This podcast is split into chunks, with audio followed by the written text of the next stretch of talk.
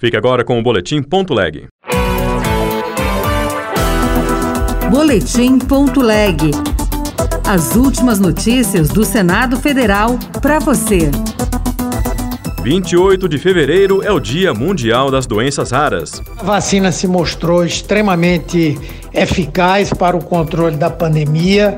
Tivemos, assim que a vacinação se iniciou, uma redução significativa no número de casos e no número de mortes. Milton Nascimento é um dos agraciados da Comenda do Senado de Incentivo à Cultura Luiz da Câmara Cascudo.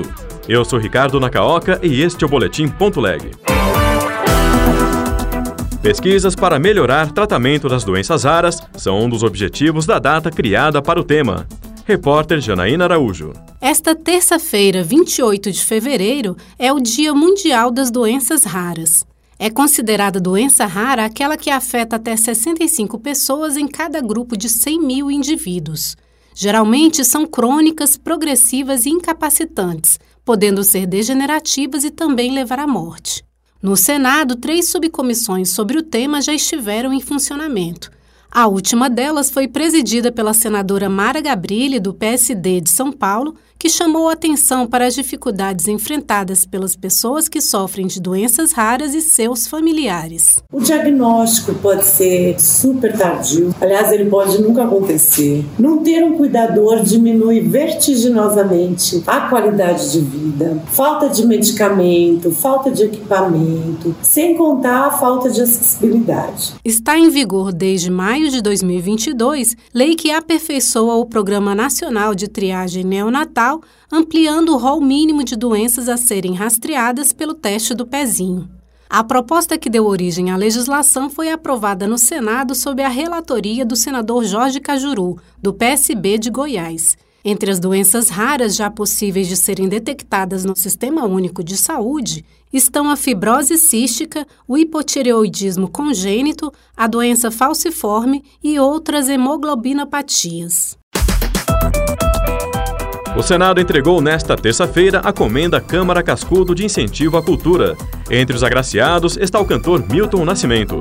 Repórter Marcela Cunha. A comenda Câmara Cascudo é destinada a personalidades, instituições e grupos que tenham contribuído com o fortalecimento da cultura brasileira este ano foram agraciados o cantor e compositor Milton Nascimento, a artista plástica Yara Tupinambá, o restaurador de obras de arte Flávio Capitulino, o ex-presidente do IBRAM, o Instituto Brasileiro de Museus Pedro Machado Mastrobuono e o Instituto Inhotim, que reúne mais de 700 obras de arte e 4 mil espécies botânicas em Brumadinho, Minas Gerais. Para o presidente do Senado, Rodrigo Pacheco, Homenagear a cultura é valorizar a alma do povo brasileiro. Ao agraciar alguns daqueles que ofereceram contribuições relevantes ao registro e ao fortalecimento da cultura, do folclore e dos saberes tradicionais no Brasil, na verdade nós estamos homenageando e valorizando a alma do povo brasileiro em todo o seu vigor, beleza e pluralidade.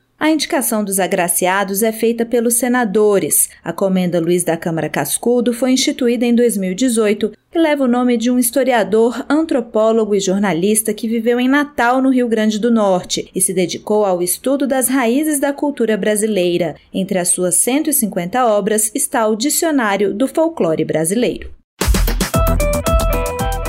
Senador quer mandato de oito anos para ministros do Supremo Tribunal Federal e com indicações do Congresso Nacional. Reportagem de Bruno Lourenço.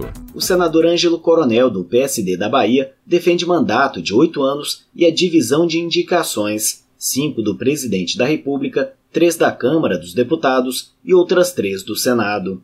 Se o ministro fez um bom trabalho com isenção que o cargo requer, ele pode ser reconduzido de novo pelaquela casa que o indicou. Ângelo Coronel reforçou que a proposta foi apresentada em 2019 e não tem relação com demonstrações recentes de descontentamento da população com a Suprema Corte. A França é, desse, é de uma maneira parecida com essa, a Inglaterra, a Alemanha.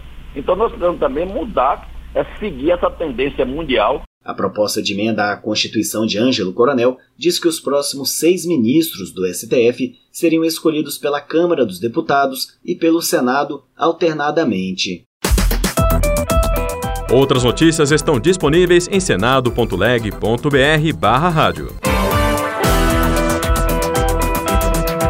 Você ouviu Boletim.leg.